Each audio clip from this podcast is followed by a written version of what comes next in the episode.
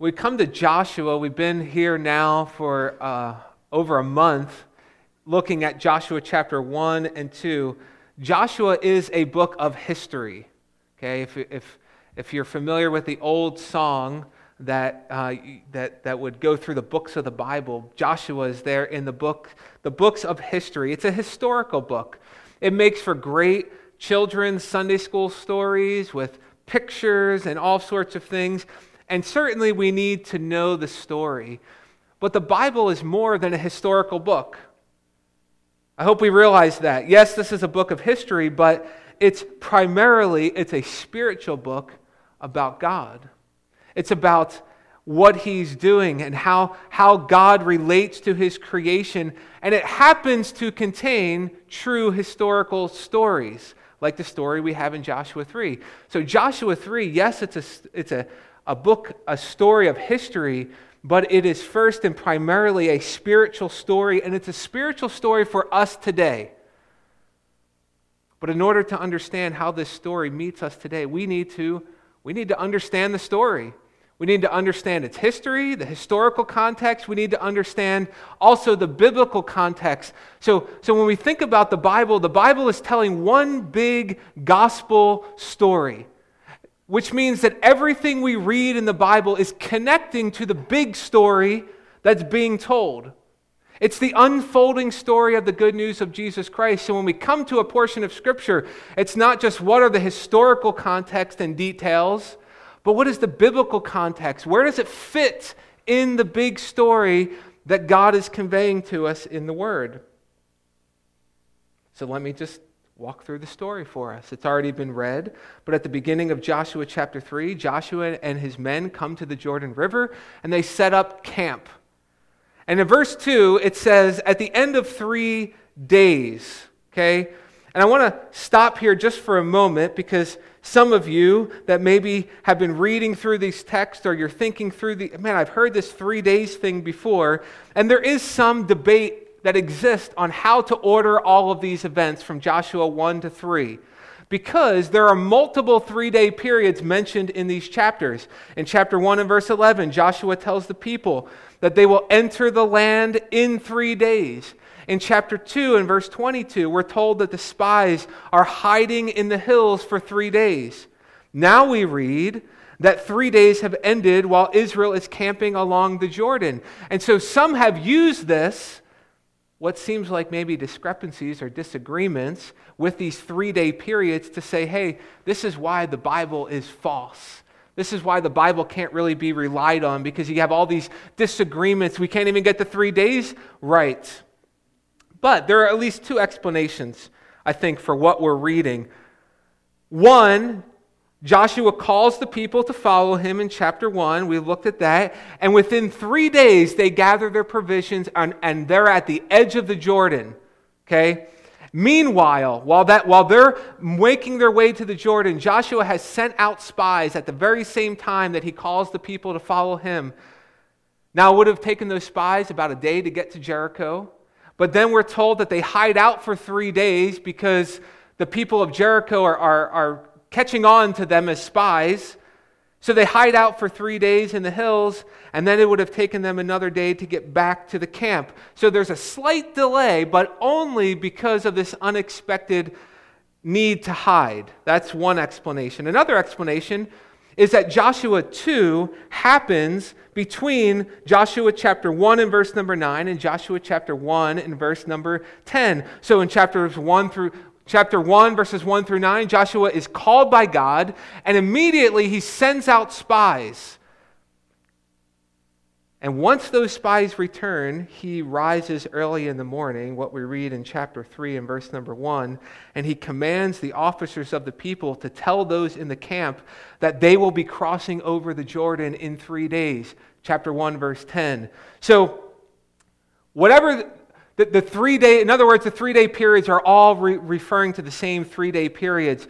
And you can think about those explanations on your own, but why do I bring something like that up? Because I want you to know that the Bible does not contradict itself, it is true. But yet, people seek to use some of these things to discredit the Bible. but yet the Bible is true, and there are explanations, reasonable explanations for how these things might be laid out. Uh, and, and that being, one being, maybe it's not just completely chronological. Maybe chapter 3 does fit in here in the middle of chapter 1.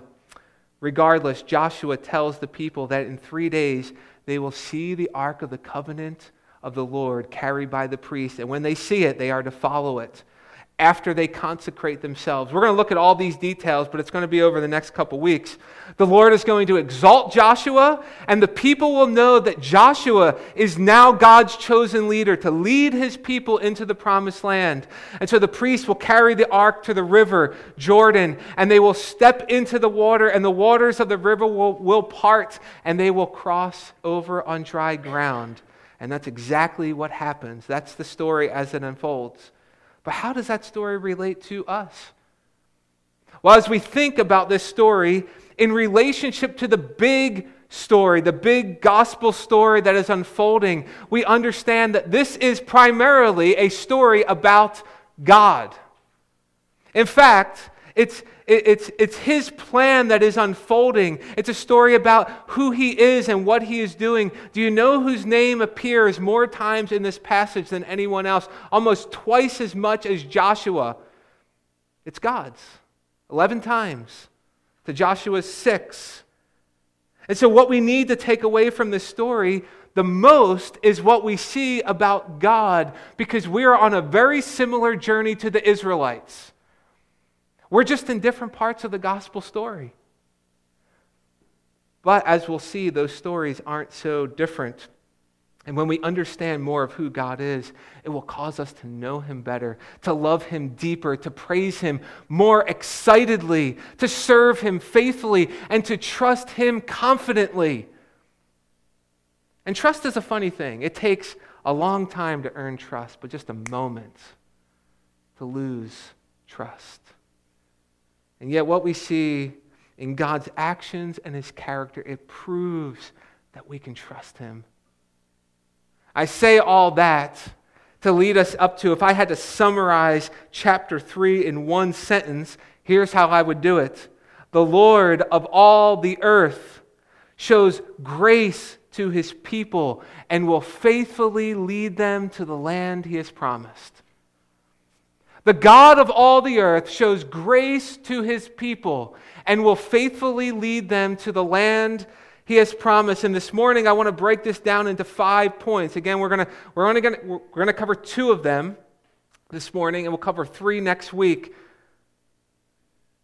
Five, five truths about God that will increase your trust in him. So if you're taking notes, that's what we're going to look at over the next couple weeks. Five truths about God that will increase your trust in Him. Number one, God is sovereign. We just sang about this. Sovereign over all, which the, even the song says at the end, so I can trust him. I will trust him. Notice verses 9 through 11. And Joshua said to the people of Israel, Come here and listen to the words of the Lord your God.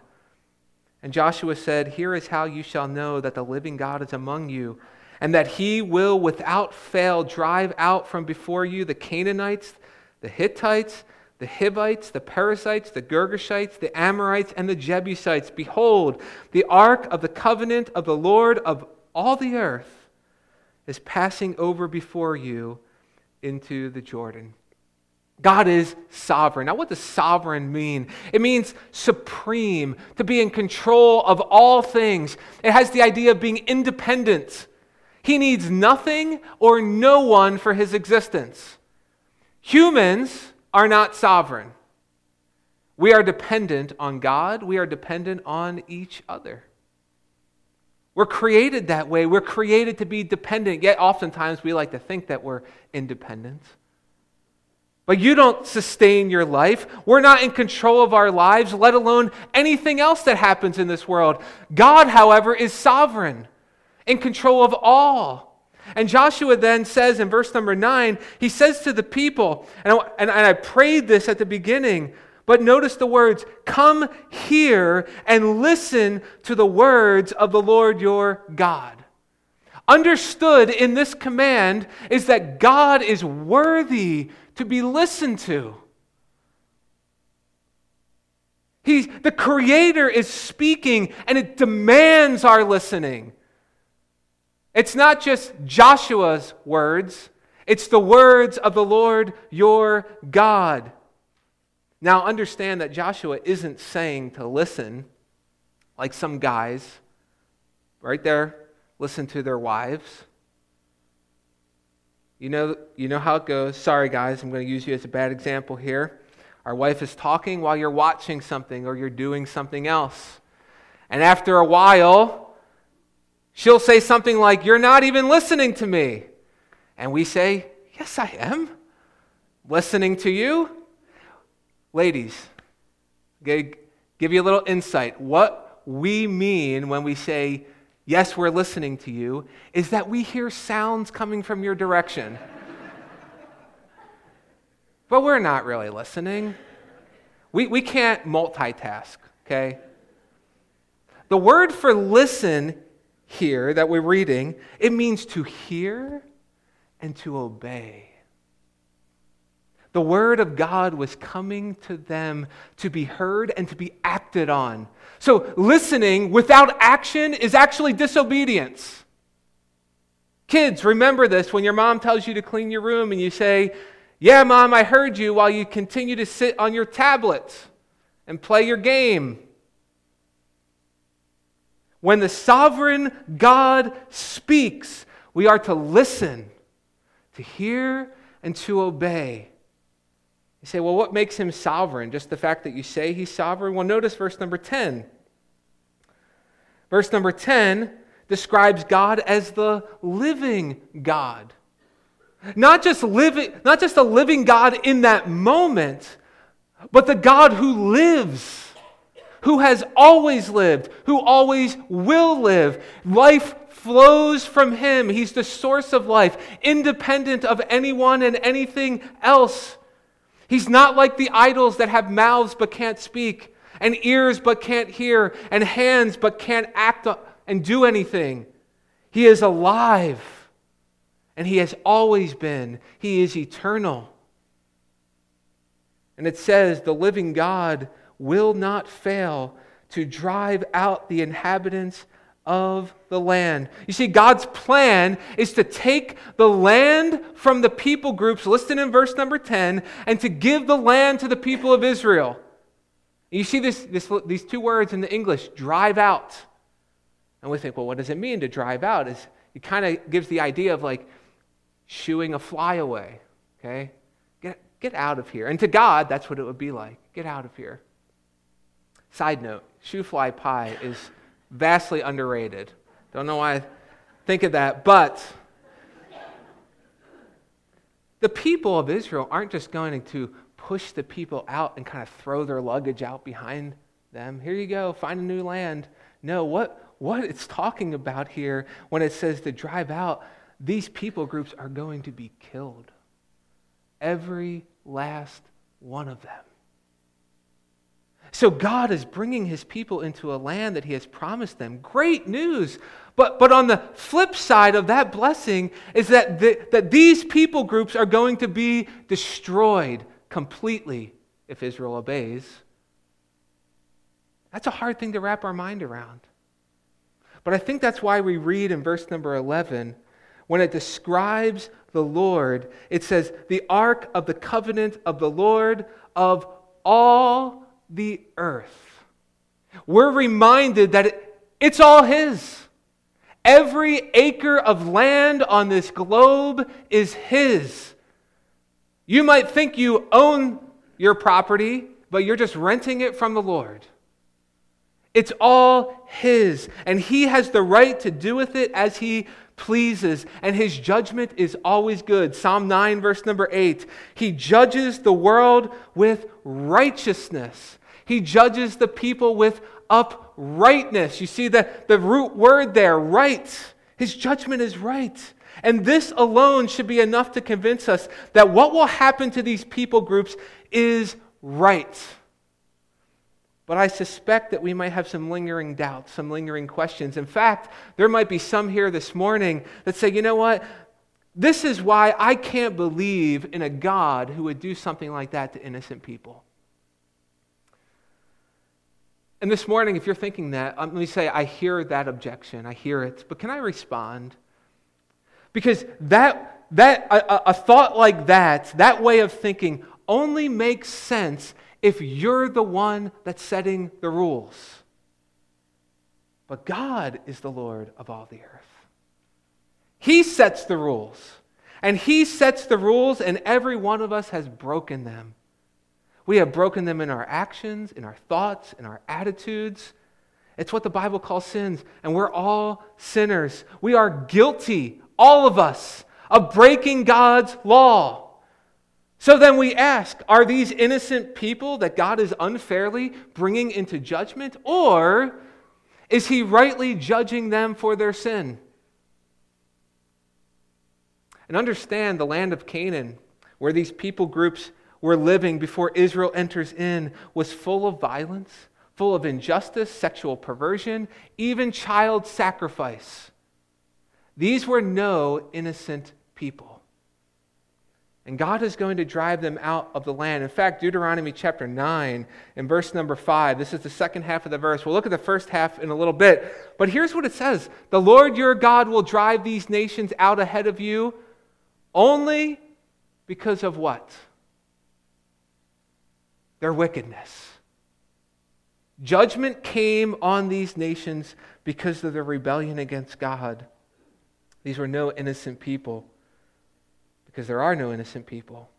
And God is right to do anything and everything that He would allow to happen. All that He does is right, if for no other reason, because He is the Lord of all the earth. But we know that God isn't just doing random things like, oh, let me. Let me try this. Let me try that. No, He is good and He's working His plan for our good. We can trust Him in every situation that He's the one in control, that He will act rightly. So when He speaks today, which He does through His Word, do you listen? Do, do you hear what He says and then do you obey it? Joshua's invitation to us is to come here and listen to the words of the Lord your God. That's for you today. And so, friend, if you come here today with no intention of listening to the word of the Lord your God, then you do not worship him. You're worshiping something, but to worship God is foundationally to submit to him as the sovereign one. The living God who will without fail drive out the enemy. Do you listen to him? You obey him. See, this morning, know as we think about him driving out the enemy, the enemy is, is, isn't a different ethnic group. Think about Rahab in chapter 2 that Pastor Adam just talked about, a Gentile prostitute, the most unlikely of Israel's friends.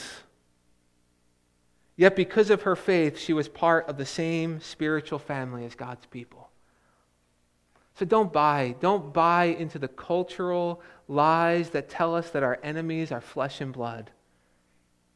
That are a different ethnicity, a different political party, a different social or economic class. We fight a spiritual battle. Paul tells us in the book of Ephesians that our battle is not against flesh and blood, but against Satan and his spiritual forces.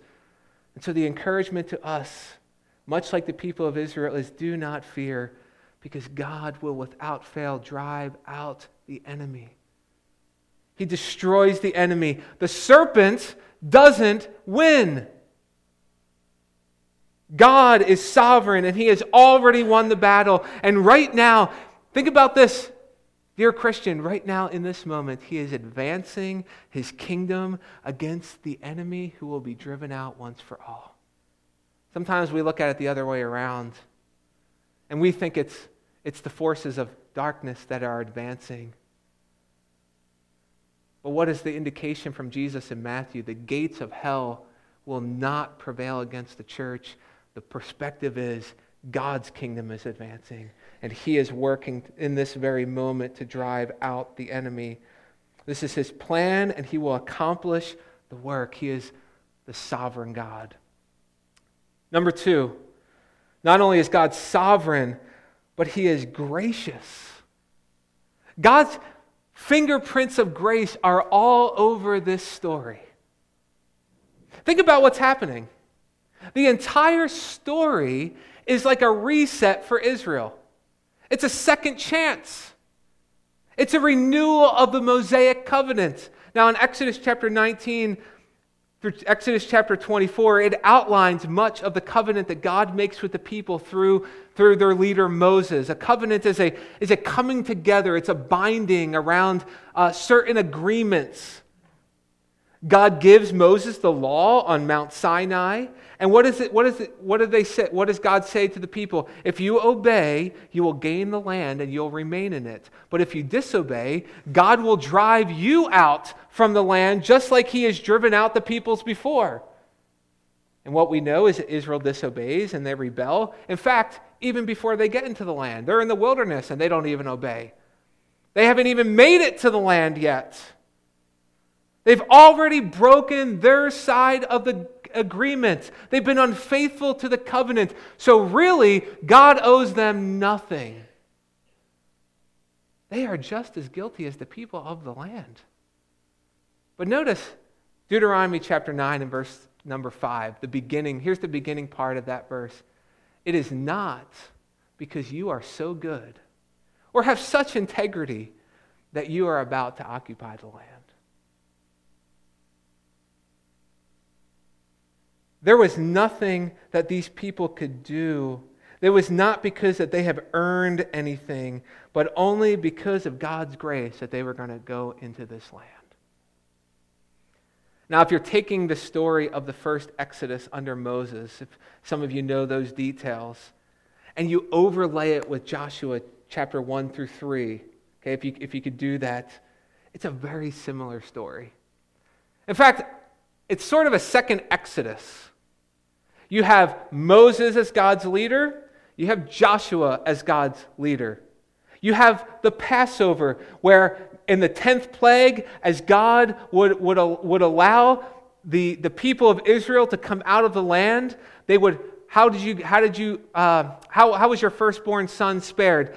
You applied the, the blood of a lamb to the doorpost and the lintel of your house, and the angel of death would pass over that house. In a very similar way, you have the story of Rahab who would hang the scarlet thread. And when Israel would invade, they would pass over her house. In fact, the people of Israel crossed the Jordan, when we get to that part, in the month of Passover. You have the Red Sea being parted. You have the Jordan River being parted. You have 12 spies sent out you have two spies sent out. You have a call to follow God's law in the Mosaic covenant in Exodus chapter 24. Now you have a call to follow the ark when you see the ark of the covenant of the Lord your God. And do you know what that ark contained? According to Hebrews chapter 9 and verse number 4, it contained manna, it contained Aaron's rod, and it contained the law that God had given to Moses. So there's a sense in which the people are once again called to follow the law.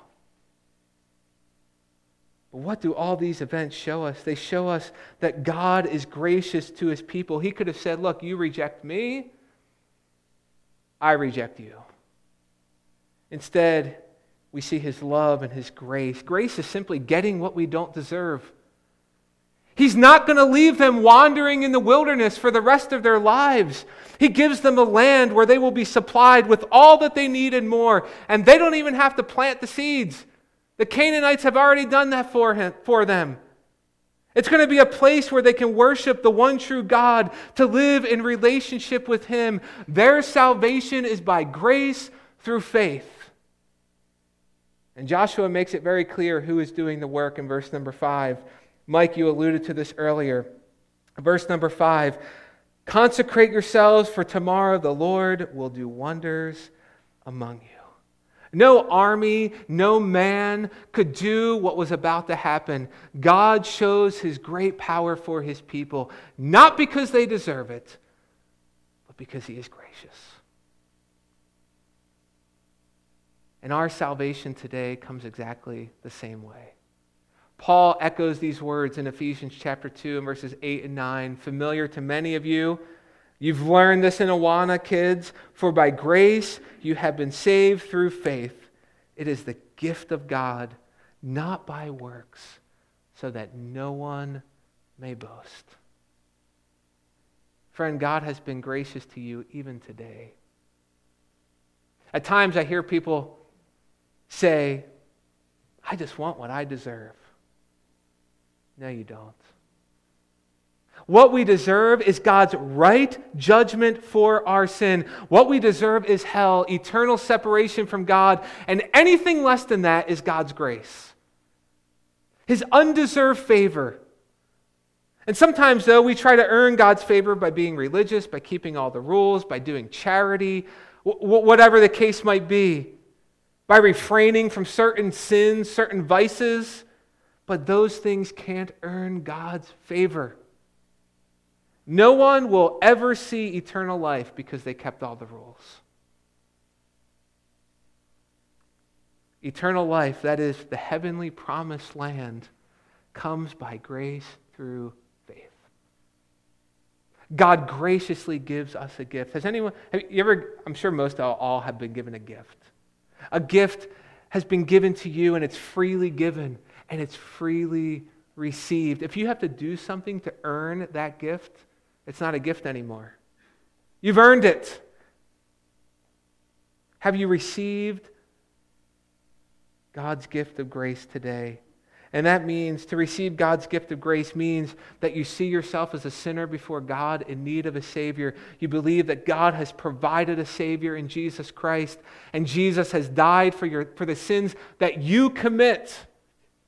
You believe that Jesus has risen from the dead, defeating sin and death. And now he lives as king and gives you victory over sin and victory over death. This is the gift. Receive it today. If you have received it, can I just encourage you rest in God's gracious gift? We aren't saved by grace and growing spiritually by works. We're saved by faith through grace, and we grow by faith through grace. God graciously forgives you every time you sin. If you confess your sin, He is faithful and He is just. He is right to forgive it and to cleanse you from all unrighteousness. 1 John 1 9. God's grace is sufficient for you in every situation that you're in. Christian, believe this reality. Isn't it so much better than the world telling us that we need to measure up to some standard, to some status, to some person? And that standard keeps moving so you can never quite get it right. For some, this is a weight that is too much to carry, and we turn to addictions and we fall into depression that can lead us down the darkest of roads. But Bible Christianity says this first we can't ever measure up, which seems like kind of bad news. We can't ever measure up, especially to God's standards. But it, Bible Christianity also says that Jesus has measured up for us. That he lived a perfect life in our, our place. And when we trust in him, his perfection is applied to our account by grace through faith. No longer are we sinners before God, but we are saints. We are separate. We are made holy, which we'll talk about next week. No longer is our identity found in how we perform, but only in how Jesus has performed for us. This is the good news. You can't measure up, and you don't need to measure up because Jesus has measured up for you. Receive the gift, the gift of grace. Receive it today. Not that you're saved every day, that you're reborn over and over, but you receive each day of your spiritual life in relationship with God as a gift of grace, believing that Jesus is enough. You see, I talked about these two truths of God God's sovereignty and His grace. And these two things are necessary attributes of our great God. But if our God is only sovereign and not gracious, then he just becomes a cold, calculated being that acts for his own benefit without any care for his creation. But if God is both sovereign and gracious, then he is a being that perfectly works out all things for his will and for the good of his people. Christian, God is right now at work to see his plan unfold in the world, which includes calling a people out of the wilderness and into the eternal land where they will live with him and enjoy him forever. Have you heard this call? I don't know your heart. The person next to you doesn't know your heart. Have you heard this call of God to believe and to trust in him? Are you part of God's people? Are you following Jesus as Lord and Savior? If you haven't, let it be today that you listen to the words that Joshua gives to you to come here and listen to the word of the Lord your God, to hear it and to obey it, so that you are not driven out of the land into eternal judgment. Christian, rest from your religious labors, rest from your need for control, for your selfish ambitions, and believe that your God is sovereign over every aspect of your life. You might be here discouraged because of some circumstance in your life. Believe that God is in control of that circumstance. Know that He cares for you, and at the same time that He is in control of it, he is acting graciously to you. He is for you, He is in your corner. At this very moment, Jesus stands as your advocate, your backer, your supporter, your encourager. Why? Bring it all the way back around to our, our, our, our theme sentence in this chapter. The God of all the earth shows grace to his people and will faithfully lead them to the land he has promised.